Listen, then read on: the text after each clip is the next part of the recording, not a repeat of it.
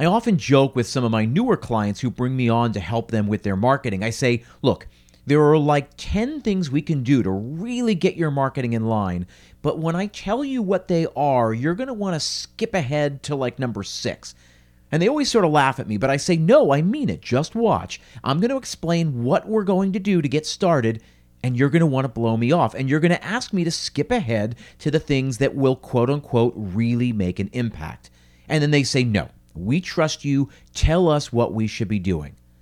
But more often than not, my assessment, my joking is right. They blow me off and they tell me to just skip ahead. But I've been doing this long enough to know that I'm right in this. Those first few steps are crucial, and without them, there's no reason to move forward with any other sort of initiative. I call them the ABCDs of marketing, and I promise, if you trust me, if you follow along, they will make a greater impact on your business than just about anything else I can show you. Curious? Stick around.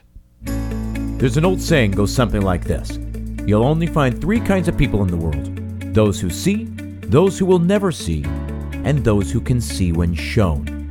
This is Restaurant Strategy, a marketing podcast for anyone who's looking.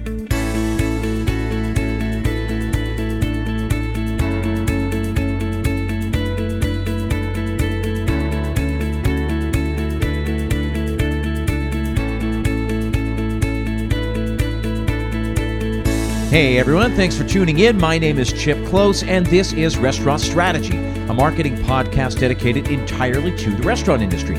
Now, each week we discuss the tools, tactics, and strategies that will establish you as a leader in your market. I want to help you do more covers and drive more revenue.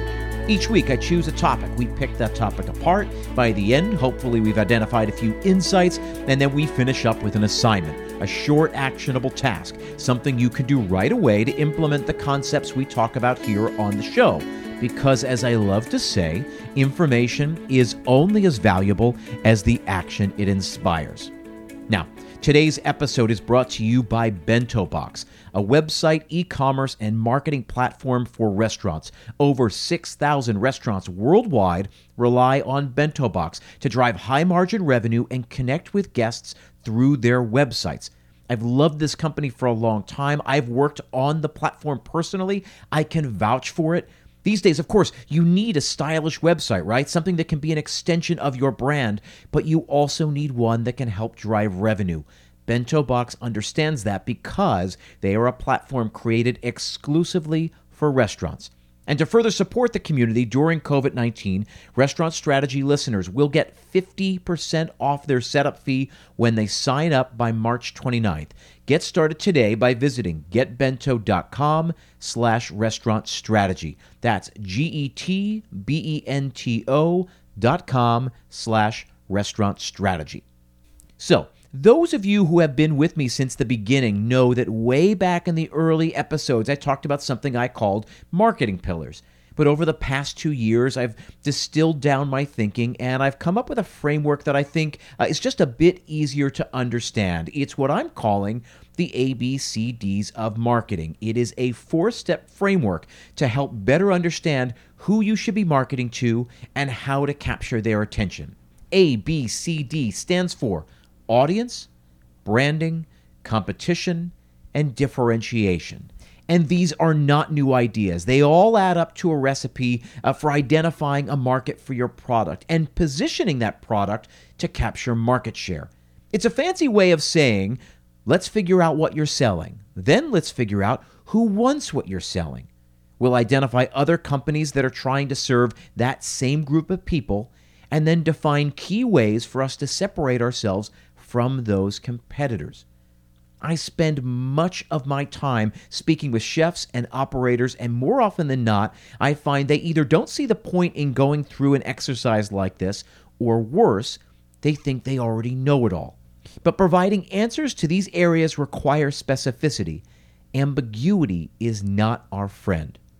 So when I say, what kind of place are you opening? And you answer, well, it's going to be sort of a, an all-American tavern with, uh, with pastas and steaks and, and burgers and maybe an Asian flair to it. I don't know what that means. I, I literally don't know what you mean. You sort of describe the menu at TGI Fridays, but I don't think that's something most restaurant owners aspire to. You run a restaurant because it's something you're passionate about. You wanted to put something out into the world, to take care of people, to feed them. So before we do any sort of quote unquote marketing, we need to figure out why your restaurant needs to exist. So let's take a step back and talk about that for a second. Marketing is about solving problems. You find someone who needs something and then provide them with a solution. I'm locked out of my house. I need a locksmith. They're literally going to come solve that problem for me. I need my taxes done, and I really don't know what I'm doing. So I either hire an accountant to take care of it for me, or I go get some tax preparation software like TurboTax. One is a service that solves my problem, and the other is a product that solves my problem. That is how all successful businesses operate. Companies identify a problem and then go solve that problem. So, how do we do that with our restaurant? Well, we start by figuring out who has a problem that we might be able to solve, right? That's the A, audience. We craft a solution to that problem. B is for branding. Our brand exists to serve that audience, to solve that problem. Unless we're opening a restaurant on a deserted island, we will have competition, right? There are undoubtedly other restaurants that people will go to, so we have to figure out who our competitors are. That's the C. And then finally, we will need to figure out how we can stand out from those competitors. That's the last one. D stands for differentiation. Today, I want to walk you through this exercise. It's basically what I do with all of my clients as a first step. Why? Because it works. And without it, we're just going to make stuff up. As I said, specificity is clear. So you'll hear me say over and over and over to niche down, get specific, figure out exactly who you're trying to serve. And you're going to be tempted to skip this exercise, just like I told you at the very top. You're going to want to switch this episode off and just move on. But I ask you to just trust me. Even if you think you've got it all figured out, just give me a chance. Hear me out. I promise it will help with your business. So, A is for audience. One of the first questions I ask a new client is this Who's your restaurant for? And do you know what they always say? I'm sure you can guess. Without fail, like 99% of the time, they respond by saying, My restaurant's for everyone. But it's not, not even close. Think about it. There are like 7 plus billion people on the planet, and most of them have never heard of you, nor can they easily get to you. There are a bunch of people who can't afford your restaurant or don't like the food you serve. So immediately, right, we, have identified a huge percentage of the global population who will never, ever, ever dine at your restaurant. And that's a good thing. By identifying who your restaurant is not for, it will help us identify who it is for. This is an important mindset shift here. And so I want to make sure you really understand what I'm saying. You want to niche down and create a very specific experience for a very specific kind of person. Now, think about this for a second. Picture a romantic restaurant, the most romantic dining room you've ever been in. All of us right now uh, probably have an image in our minds, right? And yes, there's there's probably a bit of overlap, right? I'm sure the dining room is quiet, with soft music, maybe candles on the tables. It's probably an expensive restaurant or relatively expensive. But let's stop right there. I live here in New York City, and even here, there is quite a swing in prices for some of the most romantic restaurants around town. So, one if by land, two if by sea is one of, if not the most romantic restaurant in the city. And I can go dine there and get an appetizer for like $18 and an entree for like $32. And I can have a great time. But I can also go to Per Se for $300 a head before tax, tip, and wine. Both are quote unquote romantic, but they offer different experiences at wildly different price points. In a lot of ways, they are catering to two different audiences, two different target markets. And I think if we compared notes from all the listeners out there listening to this right now, there would be quite a variety of styles, price points, locations, and more. So, again, before we go any further, you need to figure out your audience. Who are you for? What problem do they have that needs solving? What specific problem are you solving for them? And let me be clear the answer doesn't have to be, well, we're revolutionizing the culinary world. Absolutely not. But you do need an answer. If you run a sandwich shop, it might be something as simple as we're providing the people in this neighborhood with a quick, affordable lunch option that isn't fast food. Great. Their audience is their neighbors, the people uh, who work in the offices nearby, or the, the people who live on that block, or, or whatever it is. The pizza place right by my old high school wasn't changing the world, but they existed to feed families after football games on Friday nights, or after play practice, or after a long night of parent teacher conferences. Their audience was specific as well. And this doesn't lock you in. Obviously, the pizza place doesn't just cater to the crowds coming from the football game, but those crowds are a key part of the school's ecosystem. They are key to the success of that pizza place. And the pizza place acknowledges that, and they use that to their advantage. Now, marketing textbooks will refer to this process that we're talking about as market segmentation, right? Finding different ways to divide up the population in a given market and zero in on a specific audience. And there are a bunch of different ways to do this. So let's get into it, right? We can look at demographics. This is probably the easiest way to look at it. So, what are we talking about? Age, gender, race, income, education, things like that. These are the easy ones, the low hanging fruit, the, the ones that are really easy to spot. Next, we go to psychographics, right? So demographics help describe who the buyer is, right? It, it gives us a, a way of talking about them. But then psychographics often help explain why they buy. So this is about focusing in on the mindset of our audience. What are their hopes and dreams, their fears? Uh, what brings them pleasure? What, what, what, sort of values guide their their day to day? We can also split up our uh, our market based on geography, right? So this refers to uh, where they live, right? Their their proximity to your establishment. But then it's also about understanding their experience of getting to you. Do they come from a house or an apartment? Uh, is it a place that they rent or they own? Do they drive in a car or do they take a taxi? Do they have to book a flight or, or take a take a boat or, or a train? After that, I want you to look at behavior. How else does your audience spend their time? Their discretionary income, right? Because restaurants uh, don't often come out of the monthly grocery budget. They come out of the monthly entertainment budget. And so it's important to know what else your audience does with that discretionary income. A couple of empty nesters spend their time differently than a 36 year old single mother of two. Parenting a four year old is different than parenting a 14 year old. Those details help give you a better picture of who your customers are. All of that adds up to a persona, or, or probably a couple of personas. I want you to name those personas and tell me about them. In the end, you, will probably have three or four personas. You should be able to say that 80% of your best customers fit into one of these, let's say, four personas. You should be able to tell me all about them down to what their pain points are. We'll use those to start crafting a solution for them. Now, B is for branding, right? So now that we know uh, who we want to serve and, and how they need to be served, now we have to craft a specific solution to their problem.